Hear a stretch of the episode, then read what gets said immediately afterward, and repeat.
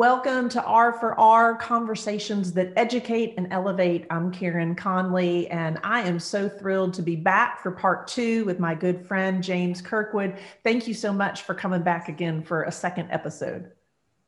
Hey, thank you for inviting me. Well, if you missed our first conversation together, I really want to encourage you to go back and listen to it.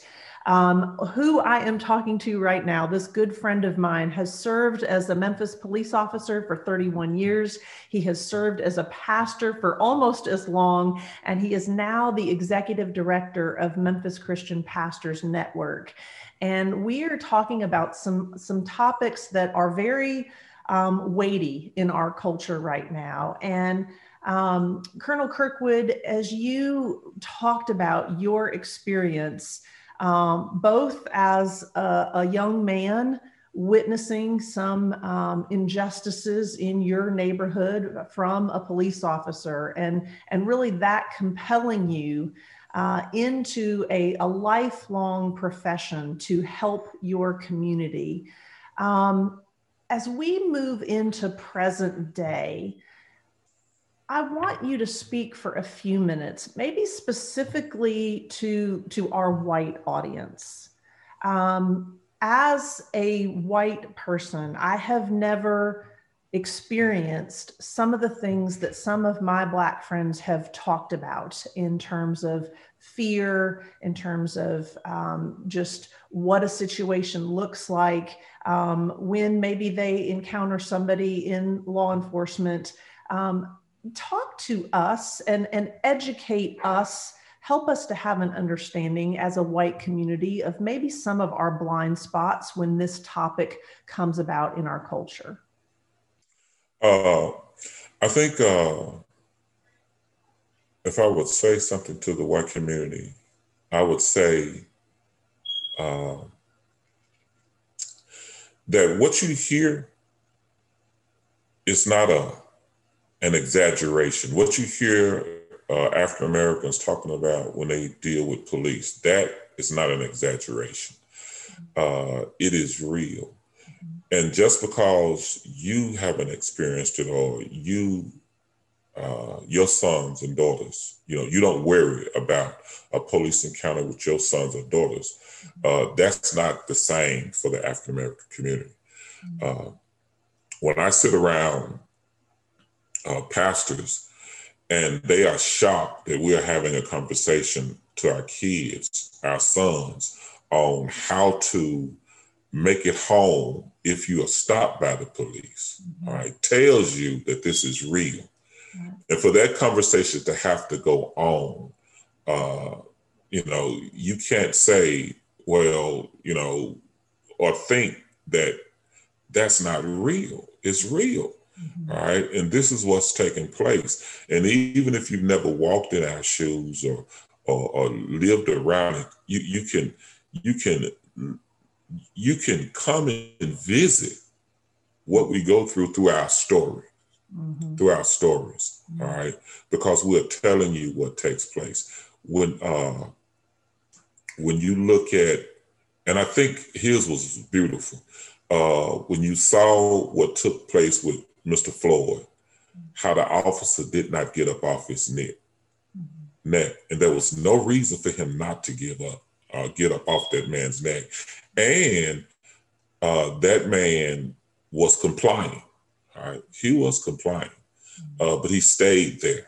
All right, that tells you what has been said is real. Mm-hmm. Uh, and and I, you know, I think uh, sometimes, though you've never experienced it, you know, I I I, I learned early in life uh, to if I want to know about something, I really need to go and talk to the people that's dealing with it. If I really want to know what's going on with a cancer patient, mm.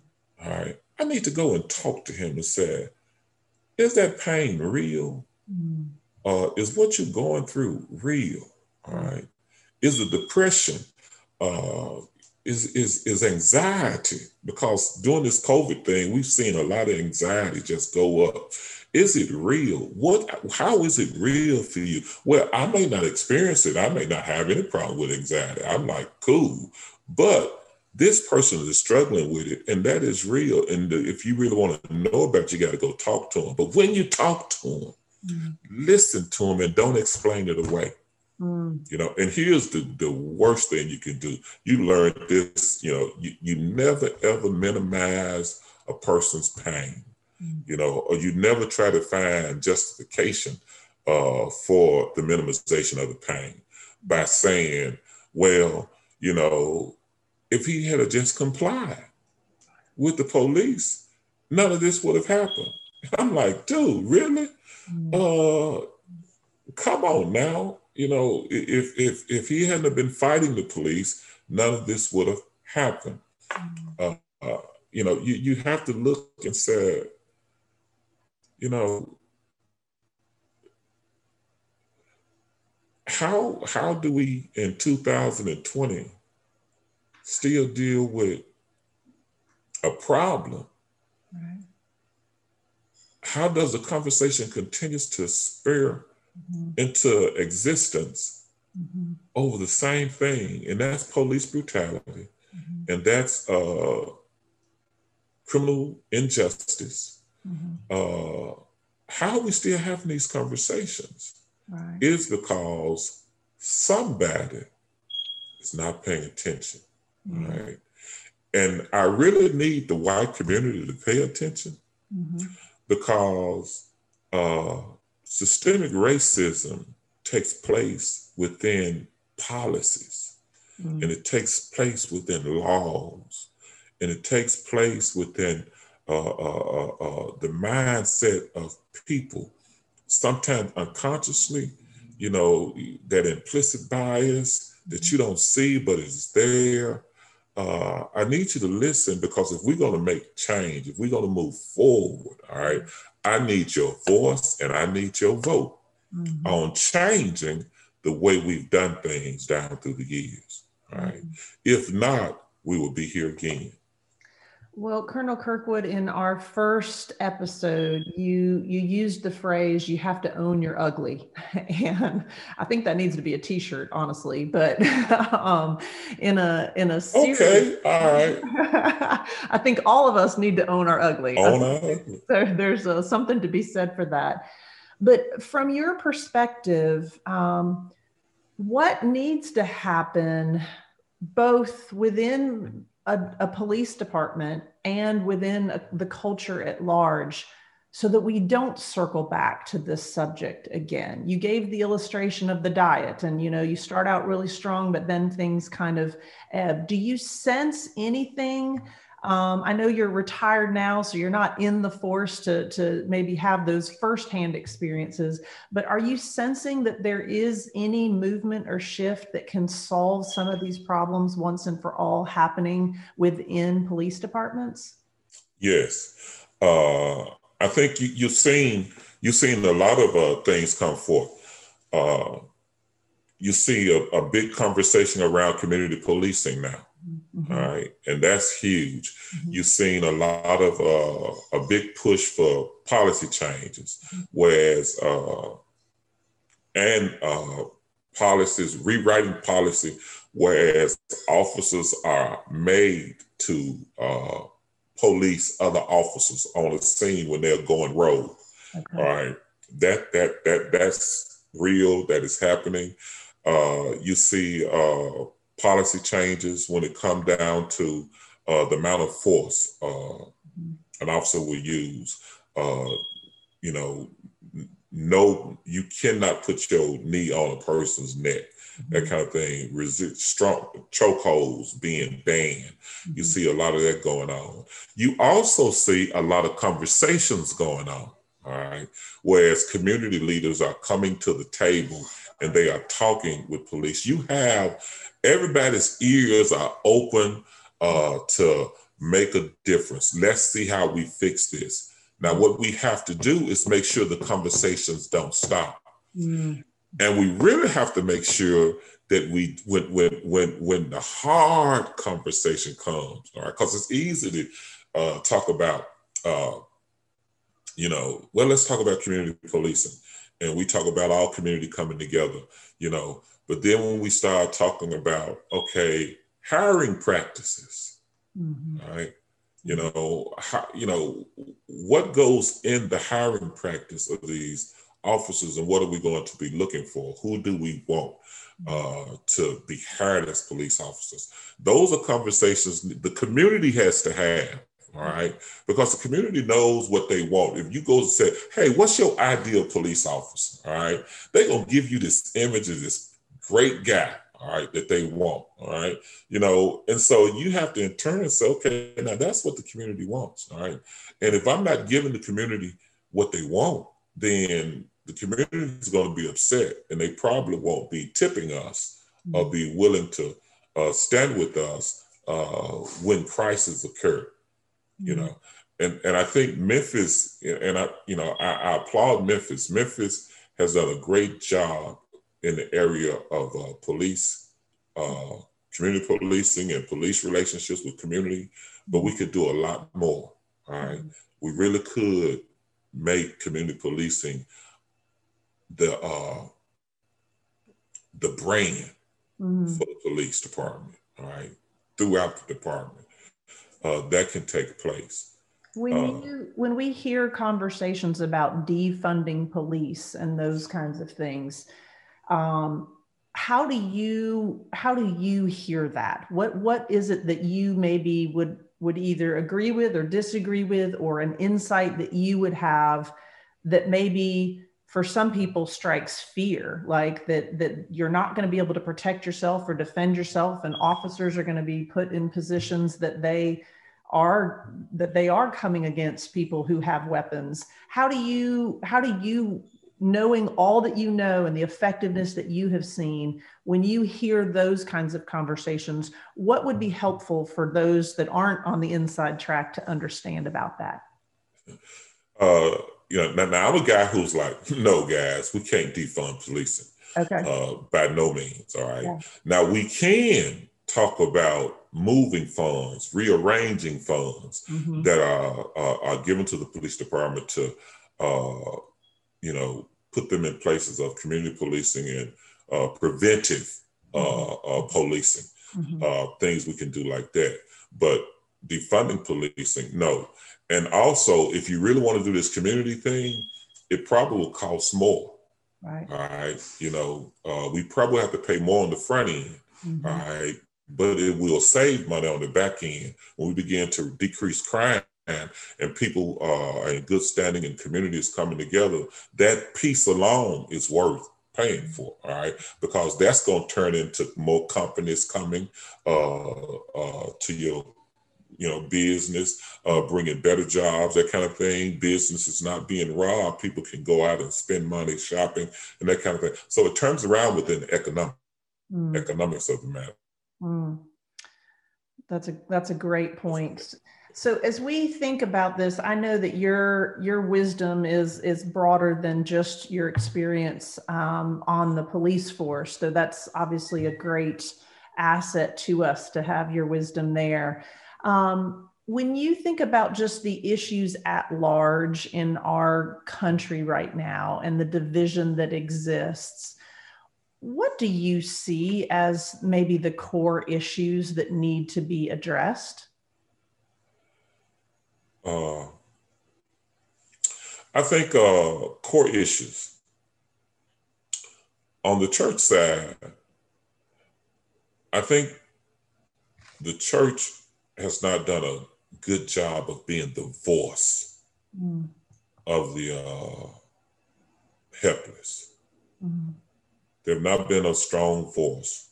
They haven't advocated for the poor, mm-hmm. uh, for the fatherless. Mm. Uh, they haven't uh, done what they should.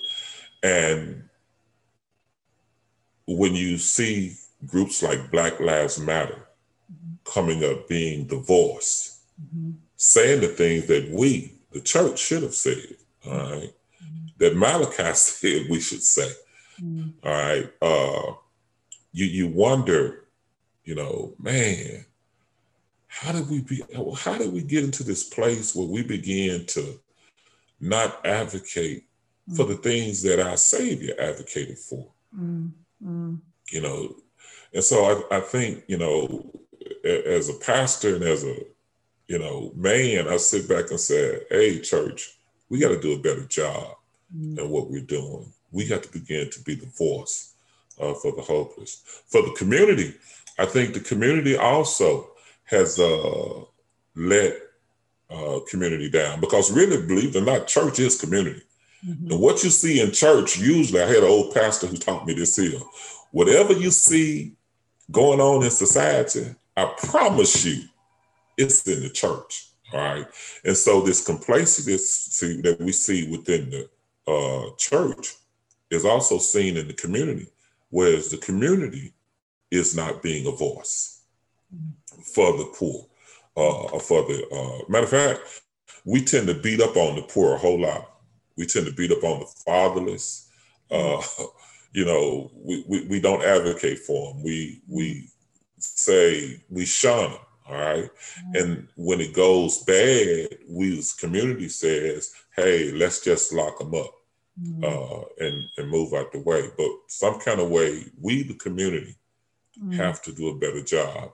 And I think all of this come down to loving. All right. Because even the business community needs to do a better job mm-hmm. uh, in uh, hiring and, and, and opening uh, avenues to bring people in early to get them trained. They need to do a better job in getting people to know what their companies need. Mm-hmm. And they mm-hmm. need to work with the school system, and the school system need to work with the uh, business community and the churches so that we can begin to prepare our young people for the future. All right? mm-hmm. so that they will know that Smith and Nephew needs machinists, all right, to operate, all right, and they will know that these companies need industrial electricians okay you know and so schools this is what you need to be bringing about you know this is what you need to be turning out you know so that they could move into the workforce and be successful and have a successful career uh, those are the things i think you know and and and, and it's you know when when you look at it you you, you i'm this guy who just believes that most of our problems have simple fixes. We just complicate things. Right. All right. And I think we complicate things because we fail to do the one thing that God have always called us to do. Mm. And that was to love him mm. with all of our heart and to love our neighbors as ourselves. Mm. And because everybody in these facets fail to do those two things, we get this mess. Right. You know, it's real simple to take care of the people you love. Yeah. You do whatever you need to do. Right. You know, that is so well said and just really cuts through so many layers. And, you know, one of the things that we've not really talked about thus far in our conversation is your role at the Memphis Christian Pastors Network. And and really I know the the foundation of that, and, and correct me if I'm wrong on this, but was really to say, okay, if the pastors are divided in the city of Memphis, how will the people of the churches be united? And so it was really that first step forward. Um, tell us a little bit about the work that's going on with the Memphis Christian Pastors Network and, and your role there. Hey, this is a this is a great it's a great organization, and uh, I was I was blessed to retire from serving the community as with the police department to coming over to the Memphis Christian Pastors Network, yet serving the community, still serving the community, and uh, it is a awesome organization. It's a group of pastors, about 67, 70 churches cross denominational line, cross uh, racial lines, uh, mega church, small church. Mm-hmm. Uh, it's countywide. Uh, it's not just in Memphis. We have churches in Collierville, Germantown, uh, I mean, Mississippi. And they, we come together, these pastors come together to uh, uh, build a relationship with, with each other, to find trust with each other, to have real conversations around uh, the situations and the uh, incidents that are occurring in our city, uh, to have real conversations, safe talk conversations around the table. And uh, we focus on building a pathway up out of poverty.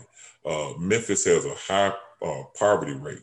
And how can the church, how can we, the people of God, impact that? All right, how can we reduce poverty in our city?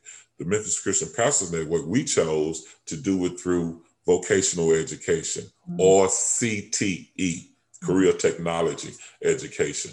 Uh, and, and that's sitting down with business people, with uh, the educational centers uh, of our city, as well as the pastors, and formalizing what what do you all need?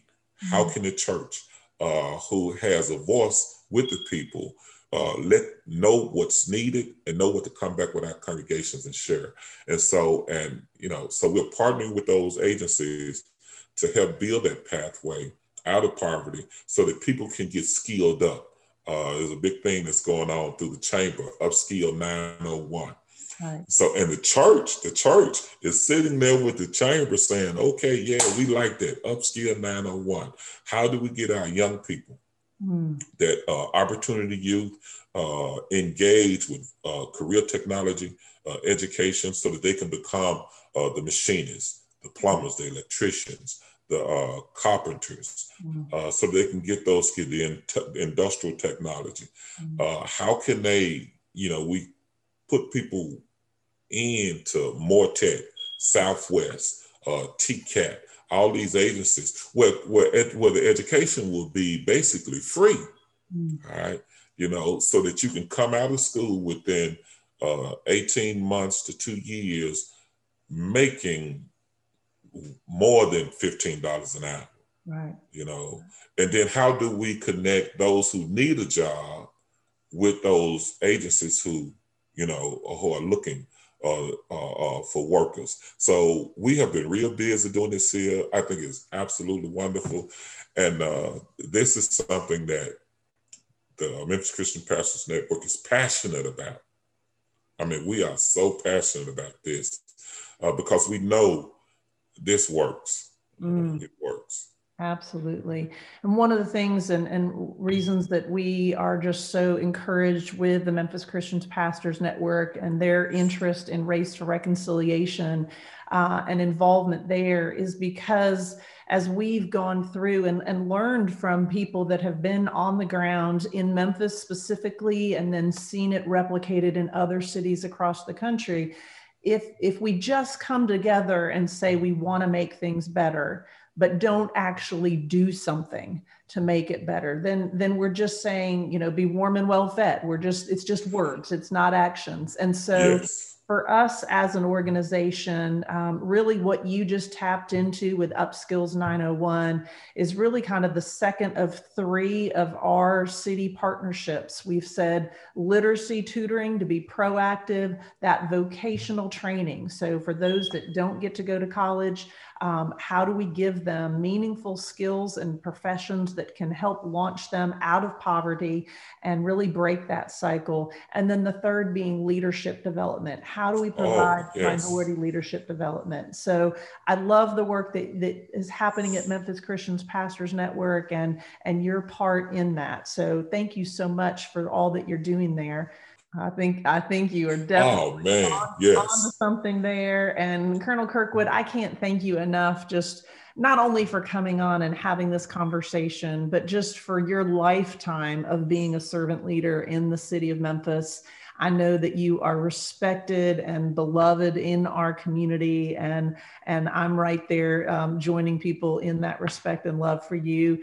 Thank you for your work as we talk about it, Race for Reconciliation it requires all sectors of a community um, faith and business and economics and um, all of the schools and government and police all of us together to to bring health to our communities. Thank you for the ways that you do that. If people are interested in the memphis christian pastors network or their work with upskills 901 where's the best place for them to find out more about memphis christian pastors network uh, the best place is to come on out to a website, uh, memphiscpn.org.